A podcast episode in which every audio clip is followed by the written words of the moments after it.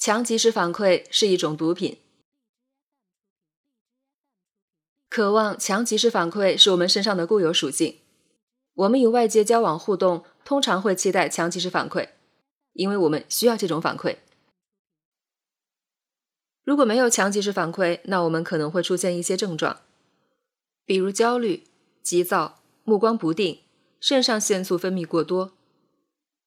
在互联网发明以前，强即时反馈主要存在于物理世界，比如我们操作机械的时候，反馈的及时性往往很强。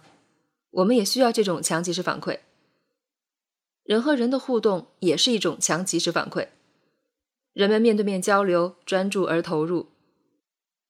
在信息时代，强即时反馈从线下发展到了网上，愈演愈烈，侵占我们的心智。强即时反馈是我们的一种需求。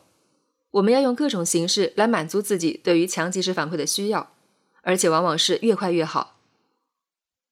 现代商业其实也是往这个方向发展的，比如电商物流的速度，让我们在下单当天或者第二天就能收货；各种通信技术也是卯足了劲，更快更好的做好强即时反馈。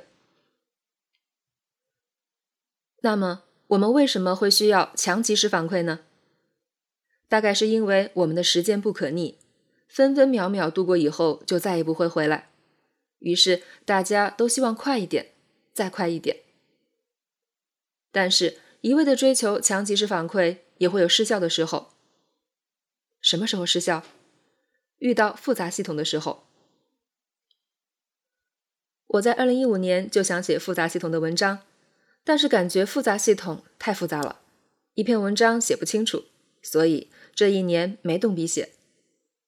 以我现在浅薄的理解，纬度超过我们所在局部纬度的系统都可以算是复杂系统。在复杂系统中，变量相互交织、相互影响，而且往紧密相关。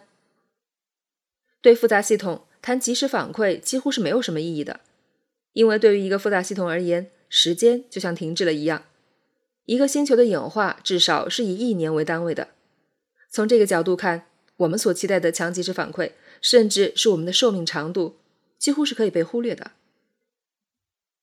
想象一下，你往大海里撒泡尿，能把大海给弄脏吗？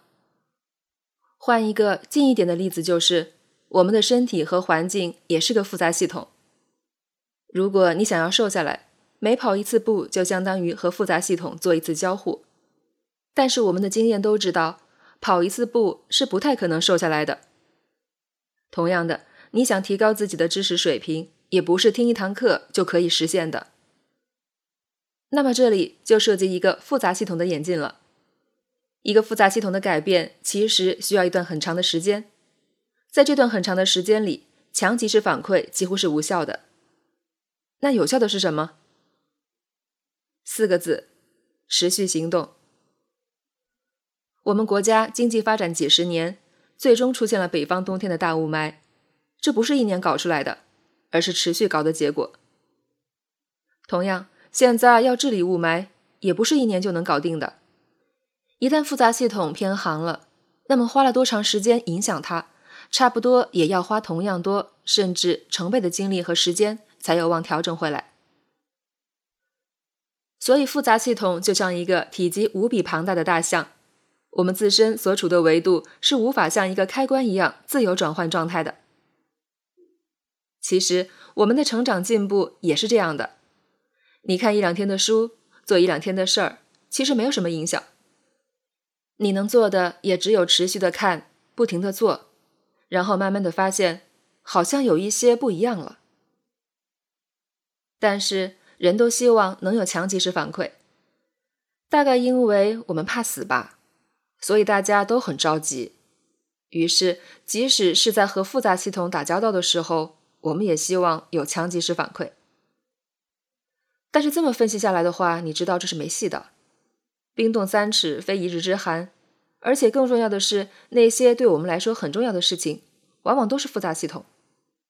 比如我们的能力、身体状况、收入处境、家庭幸福，这些都需要花费大量时间、长期稳定的投入才会有效果。就像一个生态系统一样，不能今天种两棵树。明天就指望有片热带雨林。如果我们不明白这个道理，就会在面对复杂系统的时候一直寻找强即时反馈。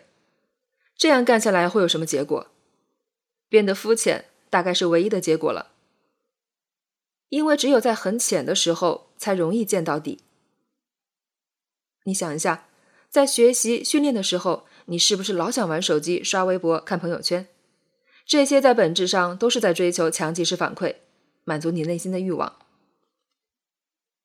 但是你也要明白，核心技能是没法通过强即时反馈来构建的，也就是你要做好坐冷板凳的准备。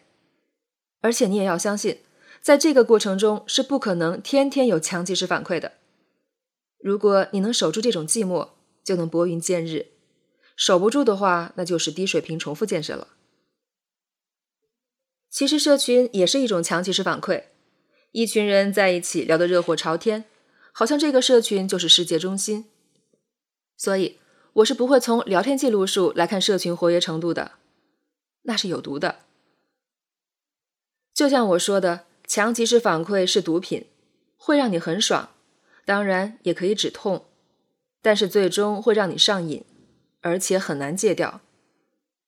一旦中了招，你就和健康的成长离得越来越远了。